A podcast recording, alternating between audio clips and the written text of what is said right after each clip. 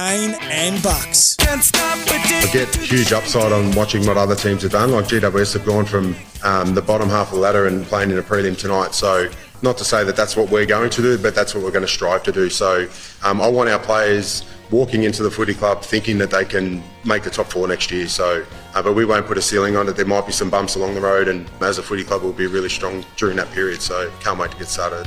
Richmond fans, that's your new coach, Adem Yze, and a man who sat in on some of uh, the process is alongside of me. Bucks, what was your involvement? Um, I was called. I was called up by Benny Gale, sort of latterly. It was probably only the, the last three weeks, um, and asked if I was uh, available and willing to sit in on the last round of interviews. So they they'd done a, the first round of interviews and very thorough process. Um, you know, psychometric testing, etc., etc., to to get down to the final two, who was um, Andrew McQualter and Adem Yze. So yeah, so to sit in there with Trent Cotchin was the other guy, and we weren't part of the selection panel, but just to observe, and then and then the selection panel asked us some questions, you know, for sort of half an hour after each of those those interviews. What impressed you most about Adem Yze? Well, very clear, and well, I, I think not all of the n- not all of his content was covered in the second interview. So it was you- so you really are just going in blind. You can only judge what you see, and you can only give a, an impression on what you see. But I, what I would say is, I thought that that Richmond were extremely thorough. Um, Yze was was very impressive. He he knows um, he knows how he wants the game played. Um, it was a, a- they both in, in, in the the interviews that we saw. They were both talking about how they'd set up the week, how they'd set up their coaching panels, um, and what was important Do to they them speak at the about- beginning. Where their list is at and what the goal should be in terms of. Missed that. No, that must have been part of the, the, the, the earlier process. Do you get the impression that Richmond are in it for the now, or do you feel like they're prepared to take a step back with the list to go forward? No, that that wasn't p- Okay. part of the context. What I, the context that I gleaned because I thought um, Andrew McQualter was very two very strong candidates. line and ball? you'd certainly hope. I don't know what the decision ended up being uh, in terms of you know whether it was split or not.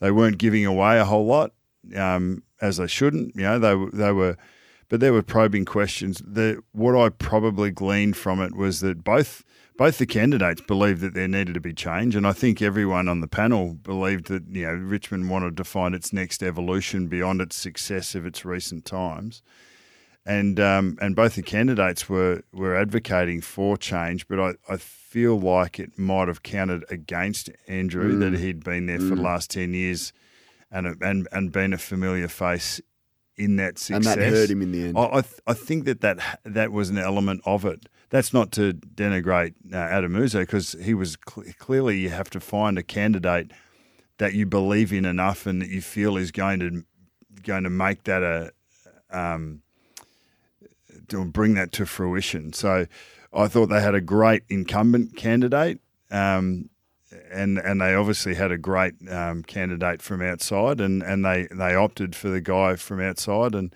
but I, I thought they were you know, two extremely uh, impressive uh, you young think- coaches that are that are going to do great things. Why do you think you were called in at such a late stage? Do you think that says that they were genuinely split and they needed some outside? Potentially, Yeah. potentially. I think it's.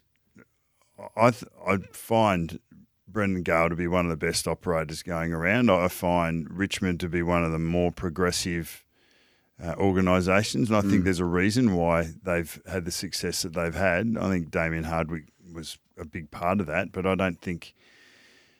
I don't. I think that I know that clubs go deeper than that. So I, I think to have uh, someone, some an independent, I, I, you're probably checking your bias. They might have felt like they already knew which way they were going, and that they needed to check that bias with two fresh sets of eyes. One, obviously, a, a, guy that they respect enormously from internal from their internal environment in Cotch, and and myself, who has probably you know been around coaching and playing and and been through a few um, through the ringer a few times and wanted that independent view to ch- to test their bias potentially. Did it do anything for you? Did it light a fuse? Did it make? Did it uh, create an itch that needed to be scratched? Oh, Well, it gets you closer to it. Does it, it? definitely, it definitely has you seeing things. You know, if we're on the outside looking in. When you actually get on the inside, you realise, you know, the parts of it that you love, that you, that you, um, that you, that you miss, and that you feel, oh yeah, that that's uh, that would get the juices flowing. So I definitely had moments like that, but. Not enough to not turn up this morning, mate. Well, a few more hours with me and it might change your mind. Uh, this is Kane and Bucks for Melbourne Airport Parking. Nothing beats Melbourne Airport's terminal parking. Book online and for Brandt, best on ground for John Deere equipment. A fascinating insight into the process to select the new Richmond coach from a man that was there. It's news time. We're off to the McCafe to get a coffee.